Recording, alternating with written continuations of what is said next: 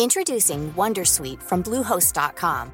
Website creation is hard, but now with Bluehost, you can answer a few simple questions about your business and get a unique WordPress website or store right away. From there, you can customize your design, colors, and content. And Bluehost automatically helps you get found in search engines like Google and Bing. From step-by-step guidance to suggested plugins, Bluehost makes WordPress wonderful for everyone. Go to bluehost.com/wondersuite. Hey Dave. Yeah, Randy. Since we founded Bombus, we've always said our socks, underwear, and t-shirts are super soft. Any new ideas? Maybe sublimely soft. Or disgustingly cozy. Wait, what? I got it. Bombus. Absurdly comfortable essentials for yourself And for those facing homelessness. because one purchased equals one donated. Wow, did we just write an ad? Yes. Bombas. Big comfort for everyone. Go to bombas.com slash ACAST and use code ACAST for 20% off your first purchase. Este es el último paquete de cigarrillos. Cuando se acabe, dejaré de fumar y saldré todas las mañanas. A partir del próximo semestre, voy a dejar de salir a fiestas cada semana y me enfocaré en perfeccionar mi inglés. Esta es la última galleta. A partir de hoy dejaré de comer galletas después del almuerzo y comenzaré a perder estos kilos de más. Estoy seguro que todas esas frases te resultan familiares. Si es así, ¿has pensado en cuál será la razón por la que dejar los malos hábitos es dolorosamente difícil? Si no, presta atención porque hoy voy a hablar de un libro llamado El poder de los hábitos, para explicar cómo puedes dejar todos aquellos hábitos insalubres y adquirir unos más saludables. Primero que nada, tenemos que comprender lo que un hábito es. Un hábito es como un tatuaje en tu cerebro. En algún punto de tu vida, comenzaste a aprender algo y luego dejas de pensar en ello porque se vuelve una costumbre.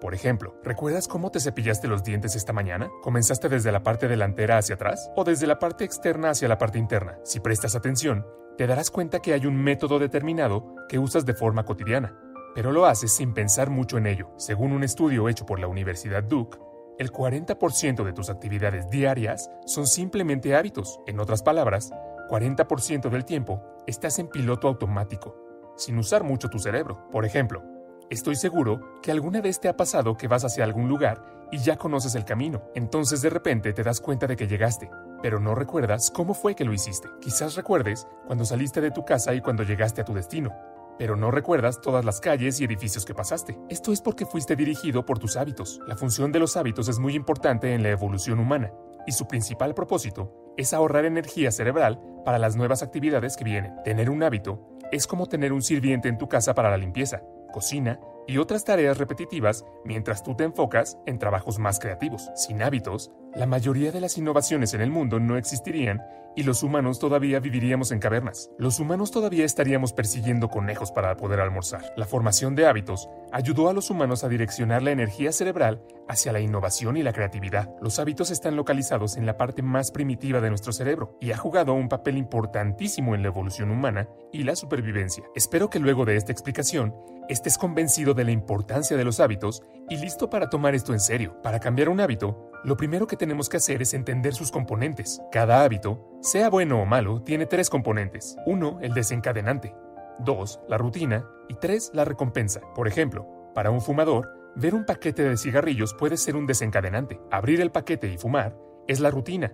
Y finalmente, el sentimiento de relajación de la nicotina es la recompensa. Cada vez que comienzas a hacer algo nuevo, tu cerebro analiza la recompensa y evalúa si vale la pena convertirlo en un hábito. Si vale la pena, en otras palabras, si la recompensa es placentera, entonces tu cerebro la asociará con el desencadenante y lo convertirá en un nuevo hábito. Los restaurantes de comida rápida como McDonald's o Kentucky Fried Chicken entienden el poder de los hábitos muy bien y es por esa razón que todos sus locales están diseñados de una forma muy similar con la finalidad de crear un enorme desencadenante. La mala noticia es que tu cerebro no puede diferenciar un hábito bueno de uno malo. La buena noticia es que los malos hábitos se pueden cambiar por unos buenos y para lograrlo debemos fijarnos en los componentes del hábito nuevamente. El desencadenante y la recompensa son componentes muy difíciles de cambiar porque la mayoría de las veces están fuera de nuestro control. Por ejemplo, te esfuerzas en dejar de comer galletas, pero siempre las ves por todas partes, lo que provoca que termines comiéndotelas. El único componente que puedes cambiar es el de la rutina. Cambiar una rutina requiere que te hagas las siguientes preguntas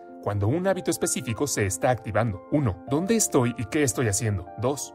¿Qué hora es? 3. ¿Cómo me siento? ¿Cansado, hambriento, triste, solo? 4. ¿Estoy solo o junto a alguien? Responder estas preguntas te ayudará a comprender la razón oculta detrás del mal hábito y a idear una rutina más saludable para reemplazarlo. Por ejemplo, yo utilicé este método para dejar de comer sneakers todos los días en la oficina. Después de hacer las preguntas anteriores, descubrí que cuando me entran ganas de comer sneakers, estoy en mi escritorio trabajando en la oficina y estoy solo, aproximadamente a las 2 de la tarde. Me siento cansado y mi cerebro está ansioso por relajarse. Después de prestarme atención a mí mismo y hacer las preguntas que mencioné anteriormente, era obvio que estar cansado era un desencadenante para mí y la necesidad de relajación era una recompensa que mi cerebro requería. De alguna manera, en el pasado, cuando me sentía cansado, comencé a caminar hacia la máquina expendedora y comprar sneakers, hasta que se volvió una costumbre. Entonces, una vez que me di cuenta de esto, probé diferentes rutinas en lugar de comprar una barra de sneakers. Por ejemplo, un día salí a caminar durante 10 minutos solo.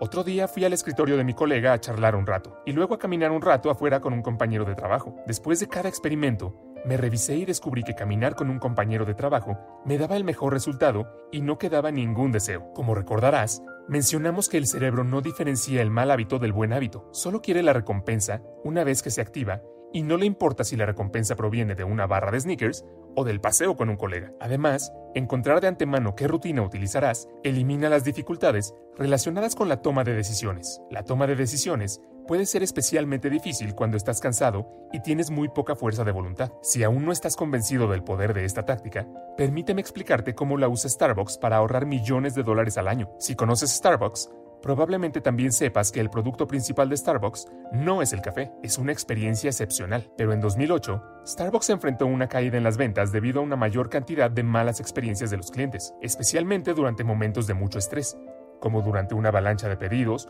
o al interactuar con un cliente enojado. Entonces Starbucks decidió aplicar esta táctica y preparó un nuevo programa de capacitación. En el programa, a todos los baristas se les enseña exactamente qué decir en diferentes tipos de situaciones conflictivas. En otras palabras, se les enseñó de antemano qué rutina deben usar cuando vean un tipo específico de desencadenante. Por ejemplo, cuando un cliente grita que ha recibido la bebida equivocada, el barista ya sabe exactamente qué tipo de desencadenante es y qué rutina debe usarse. Entonces, para resumir, cada hábito tiene tres partes. Y de esas tres partes, solo la rutina se puede cambiar fácilmente. Si sabes qué lo desencadena y qué tipo de recompensa anhela tu cerebro, puedes encontrar una rutina más saludable para proporcionar la misma recompensa a tu cerebro. Gracias.